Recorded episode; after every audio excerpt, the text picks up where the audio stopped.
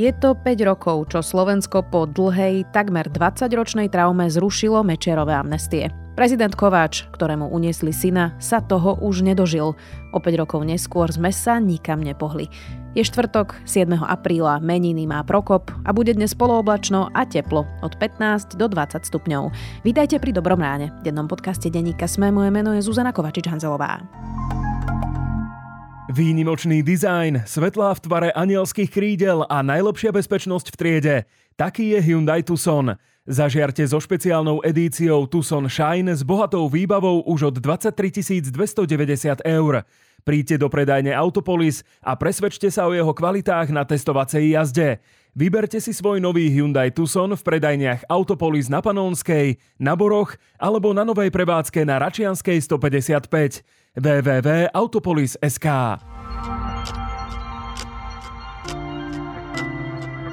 A teraz poďme na krátky prehľad správ.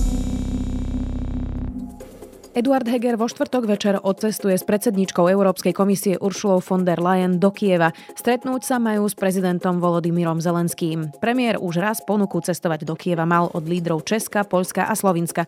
Vtedy však z bezpečnostných dôvodov odmietol. Nakoniec hovoril, že toto rozhodnutie necestovať ľutuje. Detaily cesty vo štvrtok zatiaľ úrad vlády neprezradil. Koalícia sa ešte stále nedohodla na podobe súdnej mapy. Reforma súdnictva je kľúčová pre pol miliardy z plánu obnovy. Parlament má o zákonoch ministerky Kolíkovej hlasovať na konci apríla. Strana hlas spochybňuje výhodnosť nákupu bojových obrnených vozidiel 8x8, ktorý minulý týždeň schválila vláda. Poukazuje najmä na navýšenie jednotkovej ceny vozidla oproti návrhu predošlej vlády. Premiéra Eduarda Hegera a ministra financí Matoviča vyzvali, aby pozastavili podpis zmluvy, kým sa nepreskúmajú podmienky obchodu. Vláda schválila nákup vozidiel od fínskeho dodávateľa. Minister obrany Jaroslav Naď obvinenia hlasu odmieta. Minister hospodárstva Richard Sulík zásadne nesúhlasí s prípadným embargom na dovoz ruského plynu či ropy do Európskej únie. S embargom na dovoz uhlia z Ruska slovenský minister hospodárstva väčší problém nemá. Vieme s tým žiť, povedal Richard Sulík. Vo veku 75 rokov zomrel známy ruský politik a poslanec Vladimír Žirinovský. Jeho smrť oznámil šéf dolnej komory parlamentu Vyacheslav Volodin. Vodca ruskej krajnej pravice podľa Volodinových vyjadrení zomrel na dlhú chorobu. Ešte začiatkom februára ho hospitalizovali s covidom. Viac takýchto správ nájdete na sme.sk.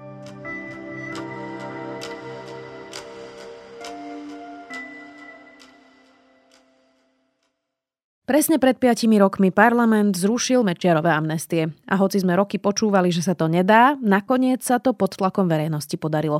Bohužiaľ, až po smrti prezidenta Michala Kováča, ktorému SIS v rámci tlaku na prezidenta uniesla syna.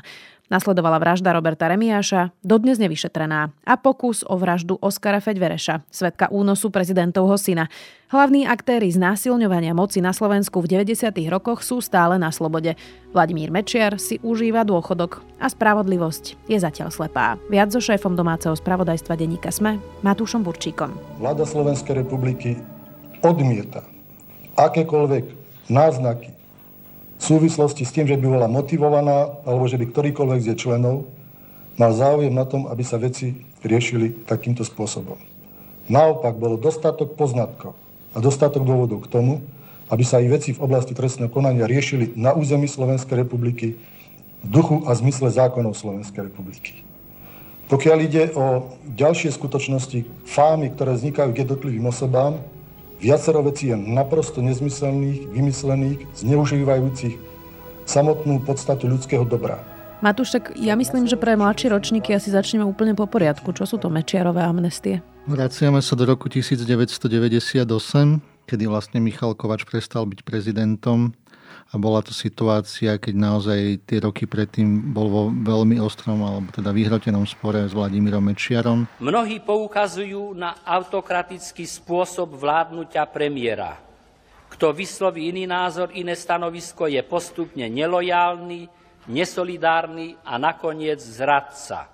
Vieme, že v tom období došlo k zavlečeniu Kovačovho syna, že z tej akcie bola od začiatku podozrieva Slovenská informačná služba Polícia to za Mečiarových vlád vyšetrovala tak, že sa nič nezistilo a ako náhle teda Mečiar sa dostal k moci, teda stal sa zastupujúcim prezidentom, tak vyhlásil amnestie na tieto skutky a tým pádom sa to nemohlo ďalej vyšetrovať ani po jeho odchode a nástupe vlády Mikuláša Zurindu. Čiže vlastne dal amnestiu ľuďom, ktorí pod ním zrejme robili tieto skutky. Takmer až sám sebe sa hovorí. Napriek tomu Zurinda sa pokusil nejakým spôsobom tie amnestie zrušiť to vyšetrovanie nakoniec riadne prebehlo a skutočne sa ukázalo, že za tými akciami bola Slovenská informačná služba. Pod vedením Ivana Lexu to bol veľmi blízky pobočník Vladimíra Mečera dlhé roky. Pán Lexa, dovolíte? Len jedna otázka. Spoznali ste svoj hlas na telefonickej nahrávke, ktorú odvysielal rádio Už som vám povedal minule, neprovokujte. Ja sa vás len pýtam, že aká je vaša reakcia? Vy sa najprv naučte robiť objektívne spravodajstvo a potom sa pýtajte. Riadili ste únos Michala Kovača mladšieho, pokiaľ je to váš hlas, tak to vyplýva z tej nahrávky. Pred 5 rokmi teda bola súhra náhod nejakého spoločenského tlaku. Zomrel Michal Kováč, prezident, ktorému teda uniesli syna. A tak sa to celé nejako spojilo a ten parlament nakoniec tie amnestie zrušil. Odvtedy sa stalo čo? No treba ešte povedať aj to, že vlastne bolo to za vlády poslednej vlády Smeru, keď Robert Fico dlhodobo predtým odmietol také niečo, že by sa dali zrušiť Mečierové amnestie. Zrušenie amnestie je právny suterén. Nepoznám spôsob, ako sa zbaviť amnestie. Amnestie sú nezrušiteľné. Jediná politická sila na Slovensku, ktorá to presadzovala dookola, bolo kresťansko-demokratické hnutie. Nakoniec naozaj ten politický tlak vyústil do toho, že parlamenty aj amnestie zrušil. Pamätáme sa, že do značnej miery k tomu prispela vtedy premiéra filmu Únos, ktorá popisovala tie udalosti a ten verejný tlak bol naozaj silný. Tarajšia vláda, zosobnená jej predsedom, stráca morálny kredit. Ja som z teba urobil prezidenta. Ja som si vymyslel túto republiku. To ty by si mal byť vonku zri. Za totality tam boli psychopati, lebo režim a teraz si ich volíme sami. Amnestie sa zrušili, všetci čakali, že čo sa začne diať. Mal začať nejaký súdny proces, keďže vyšetrovanie bolo ukončené, bola podaná obžaloba a doteraz sa nič nestalo. Prečo sa nič nestalo? Veď to je 5 rokov, to už aj naše súdy, ktoré majú naozaj svojské tempo, by mohli niečo urobiť, nie? Áno, akože myslím, že sa tu opäť ukazuje to, že aký je rozdiel v tom, keď o takýchto veľkých kauzach koná alebo v minulosti konali bežné okresné a krajské súdy, prípadne najvyšší súd a akým spôsobom koná špecializovaný trestný súd, ktorý sa vie oveľa rýchlejšie vysporiadať s takýmito kauzami. Tam najprv bolo akože zdôvodnenie také, že tí ľudia si musia naozaj naštudovať, alebo teda ten senát si musí naštudovať rozsiahly spis. Oni museli získať bezpečnostné previerky na to, aby sa vôbec mohli zaobrať touto kauzou, keďže sú to utajované skutočnosti. Keď sa to slávnostne podarilo, tak zrazu Lexovi advokáti podali taký nejaký podnet na Európsky súdny dvor, kde žiadali, aby preskúmal tú zákonnosť toho zrušenia amnestii aj keď teda všetci relevantní právnici hovorili, že to bolo iba krok k oddalovaniu toho samotného súdneho procesu. Okresný súd aj krajský súd sa s ním stotožnil a išlo to na ten súdny dvor, ktorý v podstate rozhodol až v decembri minulého roka. A odvtedy si to opäť študuje nejaký nový sudca? Odvtedy, akože ten súd rozhodol v tom zmysle, že amnestie boli zrušené v poriadku, nie, sú, nie je tam žiadna právna prekážka, sudca môže začať Takže by sme mohli predpokladať, že okamžite súd vytýči konečne nejaký termín pojednávania. Doteraz sa tak nestalo. Údajne tam je nejaký problém s novým členom Senátu, ktorý opäť si musí ten spis naštudovať, takže je to stále sa nájde nejaký dôvod na to, aby sa to nezačalo. Takzvaný nekonečný príbeh. Ak sa hovorí o násilí, o bytí, o krvi v aute a podobne, tak predbežne môžeme preukázať, že krv v aute nebola. Matúš, ale toto, o čom hovoríme, je obžaloba, ktorá sa týka únosu prezidentovho syna. Lenže my máme za sebou na Slovensku napríklad aj vraždu Roberta Remiáša. To je v tej obžalobe tiež? Vražda Roberta Remiáša tiež nebola vyšetrovaná v podstate z toho dôvodu, alebo teda zo začiatku z toho dôvodu, že sa na ňu stiahovali Mečiarové amnestie. To bol teda človek, ktorý bol spojkou priameho aktéra únosu Oskara Feďvereša. Áno, je to, teda bol to bývalý policajt, oni boli veľkí kamaráti, Feďvereš ako príslušník SIS bol pri tej akcii v aute, ktoré malo na starosti sledovanie. Keď sa o tom rozhodol vypovedať, tak hneď na to ušiel do zahraničia Remiáš mu robil spojku s ľuďmi blízkymi zo Slovenska. Stalo sa potom to, že jeho samozrejme prenasledovala SIS. Chcela sa dostať k tomu Feďverešovi, keď sa jej to nepodarilo tak v apríli 1996 vybuchlo Remiášovi auto. A jdeme do světa, nejprve na Slovensko. Pondělní výbuch automobilu v Bratislavě, při kterém zahynul 26-letý bývalý policista, je už čtvrtým útokem na osoby, které byly nějak spojeny s kauzou únosu syna slovenského prezidenta Kováče. Hořelo už auto jeho právního zástupce a jeho bývalého společníka. Policistovi, který svědčil o účasti tajné služby na únosu, pak kdo si vhodil do zahrady dva granáty. E, treba povedať, že sú veľmi vážne dôvodné podozrenia, že sa tu jedná o úkladnú vraždu. Je to prvá politická vražda po novembri 1989 na Slovensku. Aj keď Mečiarovci sa to snažili zvaliť na to, že tam bola nejaká porucha toho plynového systému, keďže to bolo auto na plyn. Pokiaľ ide o ďalšie dôkazy súvisiace s teóriou výbuchu, tak táto teória je neobhájiteľná. Neobhájiteľná. Samozrejme, neskôršie vyšetrovanie ukázalo, že tam bola nálož. No ale toto nie je súčasťou obžaloby, takže vieme vôbec, či policia, hoci chápem, že má veľa práce s aktuálnymi kauzami, vyšetruje vôbec spätne po tom, čo sa zrušili amnestie, napríklad aj vraždu Roberta Remiaša? Nie je to súčasť tej hlavnej obžaloby. Vlastne v tomto prípade Remiašovej vraždy bol v minulosti obvinený Ivan Lexa a ľudia z prostredia podsvetia. Jozef Roháč, Imrich Olach. Roháč je momentálne odsudený na doživotie v Maďarsku aj na Slovensku z hodov okolností. Ale teda to Lexové obvinenie bolo zrušené, zrušil ho vtedajší špeciálny prokurátor Dušan Kováčik a odtedy sa s tou kauzou, to bolo myslím, že v roku 2006, odtedy sa s tou kauzou vôbec nepohlo. Dušan Kováčik, ktorý bol zatiaľ nepravoplatne odsudený na 13 rokov, to len taká moja poznámka pod čiarou. Predseda Smeru Robert Fico si rozsudok nad Dušanom Kováčikom prišiel vypočuť priamo do súdnej siene. Po oznámení verdiktu odišiel s tým, že ešte v pojednávacej miestnosti smerom k novinárom vyhlásil Blahoželám vám, čo zopakoval aj o pár sekúnd vonku. No tak vám teda blahoželám novinári za špinavú robotu, ktorú ste urobili, pretože toto bol monster proces. Toto je monster proces a ja si myslím, že prvé, čo treba urobiť, je podať trestné oznámenie na súdkyňu. Ja som na začiatku hovorila aj o pokuse o vraždu Oskara Fedvereša, teda toho korunného svetka, ktorý sa rozhodol povedať, že to naozaj bola SIS, ktorá zavliekla prezidentovho syna. Kto sa ho vtedy pokúsil zavraždiť a kde? Toto bola taká pomerne zabudnutá, aj keď teda veľmi dôležitá línia toho celého prípadu. Pár vetami už spomínal ešte, keď sa stal novým riaditeľom SIS Vladimír Mitro po nástupe Zurindovej vlády a prešetrovali sa všetky tieto veci.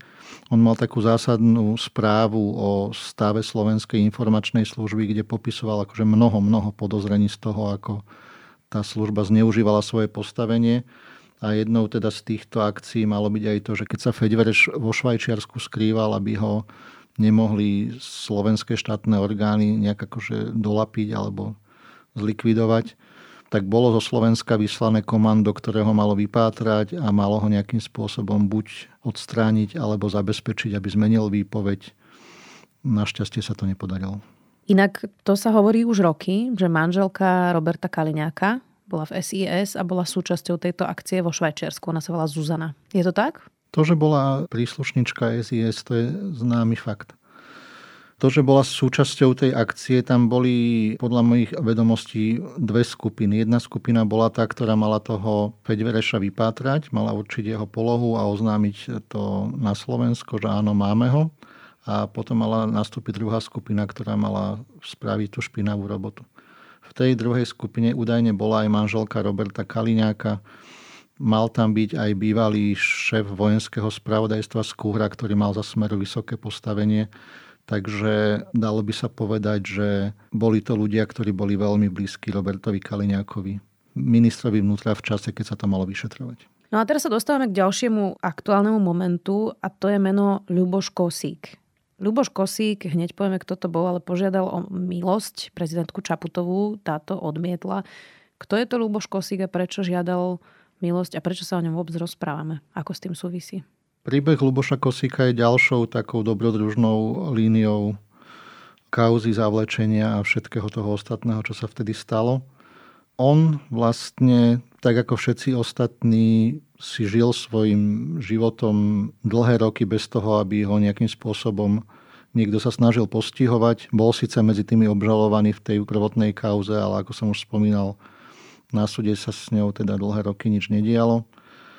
Z hodov okolností v roku 2016 ho odsudili za úplne inú vec. On bol, sa zaplietol s nejakými mafiánskymi skupinami. Vieme, že naozaj sa pohyboval v tomto prostredí, riešil tam veci a odsudili ho na 14 rokov za falšovanie zmeniek a nejaké, na, na nejaký nátlak na svojho obchodného partnera.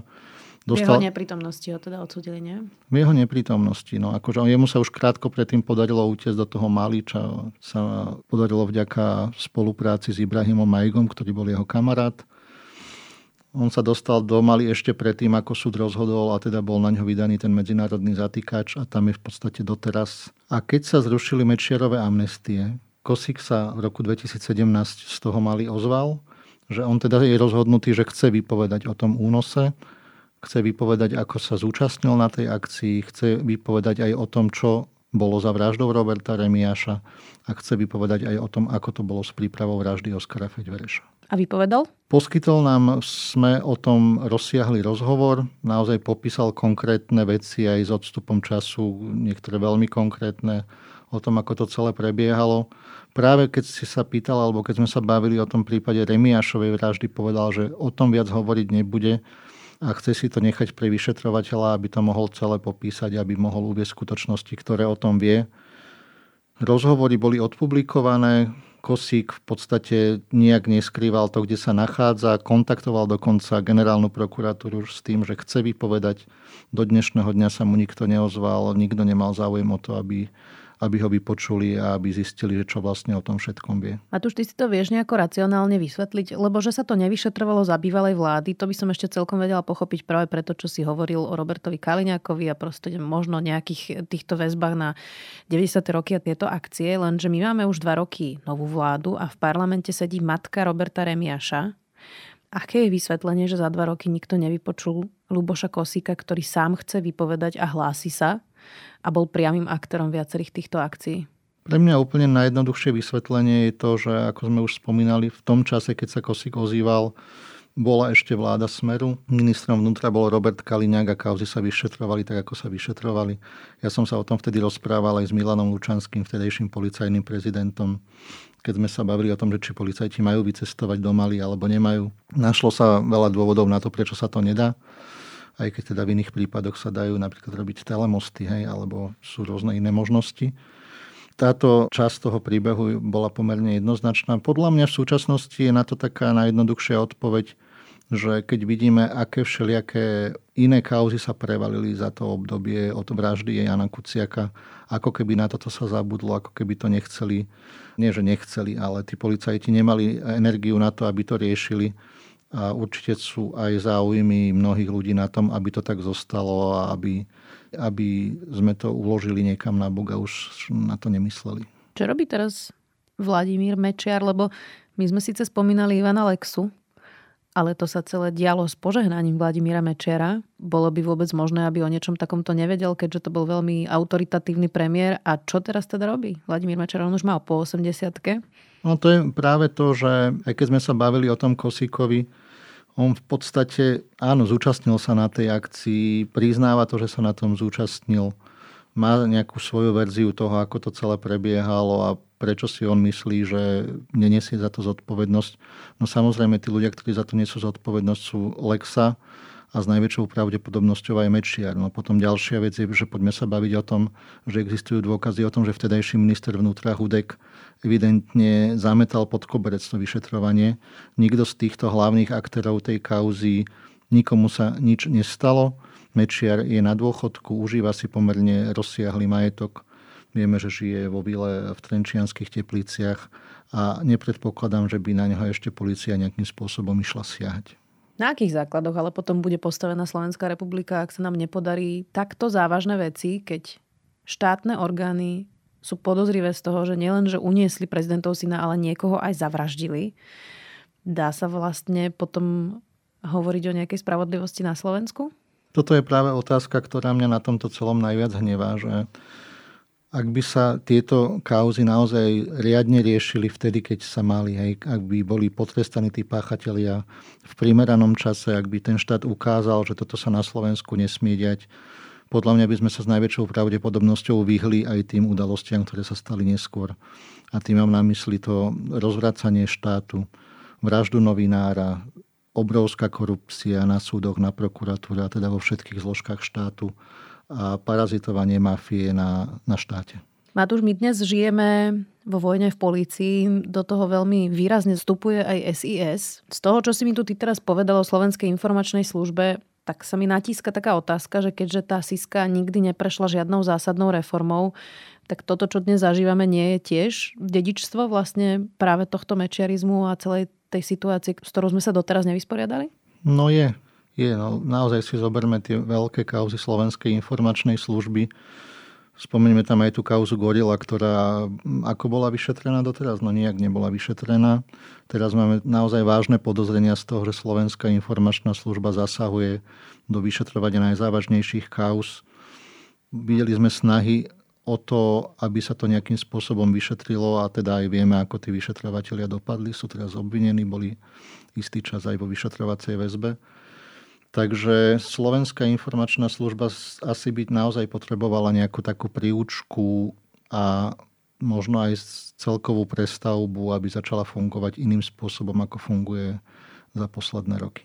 Máš ešte nejakú nádej, že toto, o čom sa rozprávame, bude minulosťou a naozaj sa vyšetria znova všetky tieto skutky? Ja mám stále nádej, lebo ja som väčší optimista a v podstate aj keď cítim, že aj čitateľov možno tieto kauzy až tak už nezaujímajú, stále sa snažím nezabúdať na to a písať o tých veciach aspoň raz za čas, aby sme oprášili čitateľom pamäť a aby sme im pripomenuli to, čo sa tu bola kedy dialo. Tak snad sme to pripomenuli nielen čitateľom a poslucháčom, ale aj kompetentným, ktorí s tým môžu niečo urobiť. Šéf domáceho spravodajstva denníka Sme, Matúš Burčík, vďaka.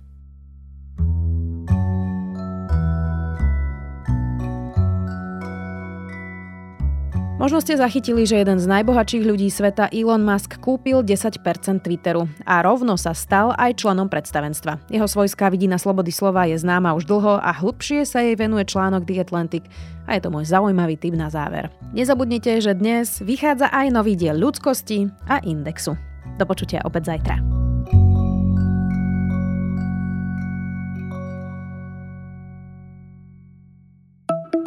Volám sa Juraj Rizman a v denníku SME pre vás pripravujem reláciu Bezpečne.sk. Reláciu o tom, že obrana a bezpečnosť, či sa nám to páči alebo nie, sa týka nás všetkých. Reláciu Bezpečne.sk nájdete vo videosekcii denníka SME a jej podcastovú verziu vo všetkých podcastových aplikáciách.